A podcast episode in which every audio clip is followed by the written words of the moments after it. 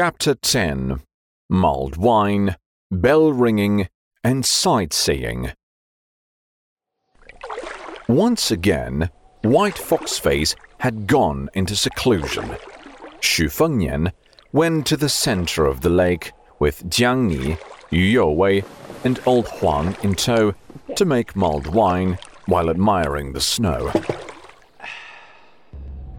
A tipsy and glassy-eyed Xu Fengnian pointed at Jiang Ni, then Yu Youwei, and chortled, "You and you. So both of you want to kill me.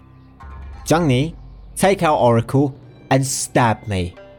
I'd like to see which one will win, my sturdy Wu Kui armor or your sharp dagger. Let's make a bet. You win, I die. I win, you smile for me. How about it, your royal princess of great peace?" Jiang Ni narrowed her comely eyes, eager at the chance. Surname Jiang, Oracle of the Dagger, her royal princess of great peace. Yu Youwei's hand shook with realization, eliciting a meow out of Empress, still tucked in her arms. Xu Fengnian bared his chest, revealing a deep blue suit of armor. "Go on, stab me." Instead of stabbing him, Jiang Ni sneered. "You make a losing bet." Xu Fengnian guffawed. "Ha ha! I just escaped death. Old Huang, start rowing. We're going back." Once on the shore, Jiang Ni walked off in a huff of resentment.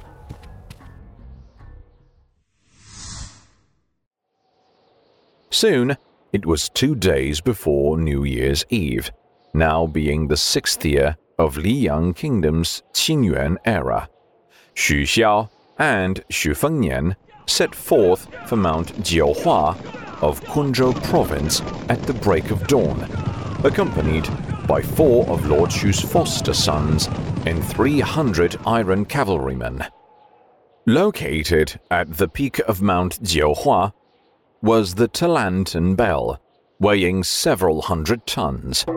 When rung one hundred eight times in a day, it signified deliverance from all one hundred eight forms of frustration. Since the passing of his wife, Lord Xu would always pay a visit, every Qingming festival, Chongyang festival, in one day before New Year's Eve to personally ring the bell twice, once each during the day and at night. This time, the foster sons accompanying him were Yuan Zuozong, the Big Bear, Ye Xizhen, Yao Jian, and Chen Zhibao. Big Bear possessed superb martial prowess, and his military acumen was equally outstanding.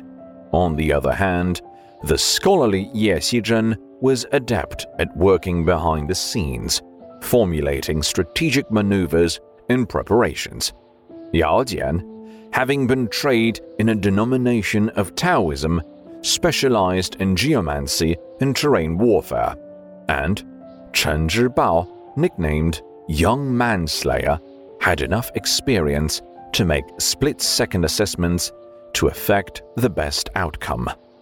The six of them spent the night in the ancient temple on the Mount Peak, while Lord Xu rang the bell for one hundred eight times from morning till night on the day before New Year's Eve. Xu Xiao and Xu Fengnian were standing in the Thousand Buddha Pavilion when the Grand Consul remarked quietly, "After your coming-of-age ceremony, you'll be the one ringing the bell in the future." Xu Fengnian nodded in assent. The mountain wind breezed past, driving the clouds to gather and disperse in the glow of twilight. Lord Xu reminisced. "Three years ago, His Majesty had a mind to bequeath the twelfth princess to you.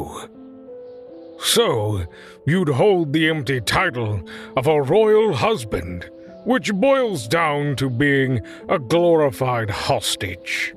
But I declined it tactfully sending you off on a three-year journey instead, which finally silenced the wagging tongues in the royal court. If His Majesty still insisted on pursuing the matter, he can't blame me for not honoring my duty, can he? Xu Fengnian let out a wry laugh. Well, I'm not interested in the imperial throne. Lord Xu glared at him. So you're willing to be a farthing of a royal spouse? A caged peacock? Have you actually thought about commanding the military of Northern Liang in the future? Xu Fengnian answered. What do you think? Lord Xu commented. After all I've put into building our vast family fortune, don't you think you should spare a thought for my legacy? Xu Fengnian replied with some brass.